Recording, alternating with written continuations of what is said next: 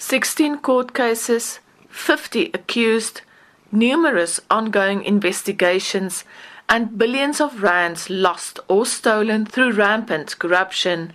This is why the National Prosecuting Authority's Investigating Directorate was established in 2019. Spokesperson for the ID, Sindisiwe Seboka, says even when accused flee the country, they do not give up. With the Michael Lomas matter, the Eskom 745 million uh, Kusile Mpumalanga matter, we have been able to set that matter down for trial in the London Westminster's Court within a period of a year. We are coming for each and every person who defrauded the state in any shape or form that falls in our mandate that we're created for what we're going to do relentlessly is to pursue as many people as we possibly can.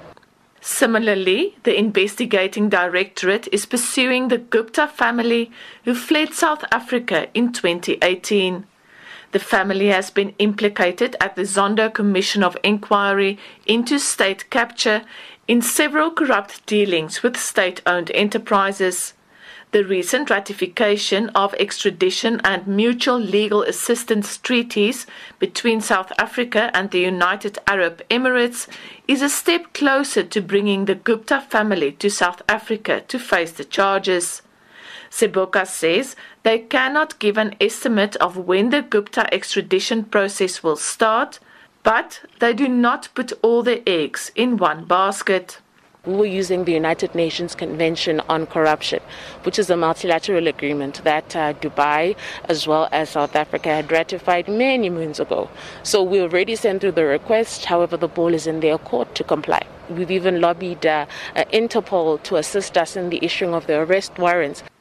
The ID also has restraint orders with billions of rands against assets of the accused to be forfeited to the state if they are found guilty.